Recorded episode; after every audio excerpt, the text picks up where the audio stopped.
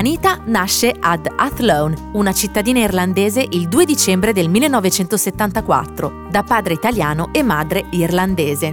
È una bambina dolce e sensibile, che invece di giocare con le bambole preferisce trascorrere le giornate in compagnia del suo peluche delfino, che neanche a dirlo si chiama Flipper, come il protagonista della famosa serie TV anni 90. I suoi cartoni preferiti sono Tom e Jerry, Titti e il gatto Silvestro e il libro della giungla che soprattutto grazie all'amicizia tra Baloo, Baghera e Mowgli guarderebbe per ore e ore senza annoiarsi mai.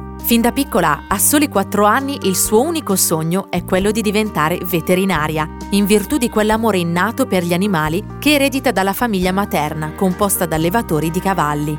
Anita trascorre interi pomeriggi scorrazzando nei campi in sella ai suoi amici pony, che la fanno sentire amata e protetta. È proprio in quei momenti che nel suo giovane cuore si materializza il sogno, una volta adulta, di poter restituire a quelle creature meravigliose l'amore che le stanno donando. Impara divertita dall'osservazione dei suoi amici a quattro zampe, che sembrano avere sempre qualcosa da fare. Far volare via un uccellino, stirarsi al sole stringendo gli occhi a forma di mandorla, restare indecisi sulla direzione da prendere, perché ovunque sembrano fiutare un richiamo interessante che lei non riesce a sentire. Per questo gioca spesso a imitarli, tendendo prima le orecchie in ascolto dei rumori più impercettibili. Il fiore che si piega al soffio del vento, il lombrico che solca la sua piccola mano, poi guardando il mondo all'altezza del cane, del ragno o della mosca.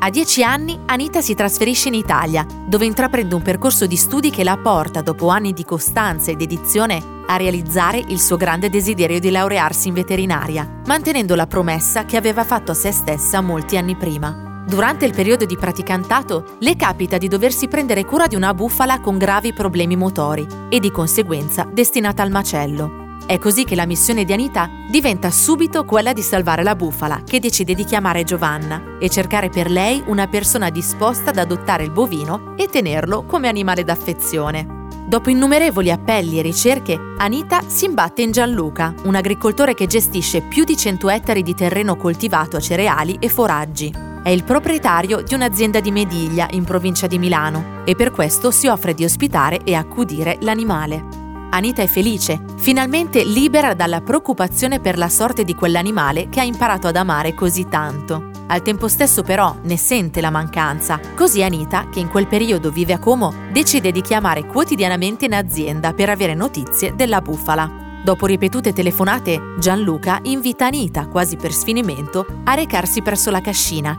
in modo da appurare personalmente lo stato di salute dell'animale. La circostanza permette ai due di vedersi sempre più spesso, conoscersi e frequentarsi, ed è così che sboccia l'amore. Anita si trasferisce a Mediglia e da qui inizia la loro incredibile avventura, non solo come coppia.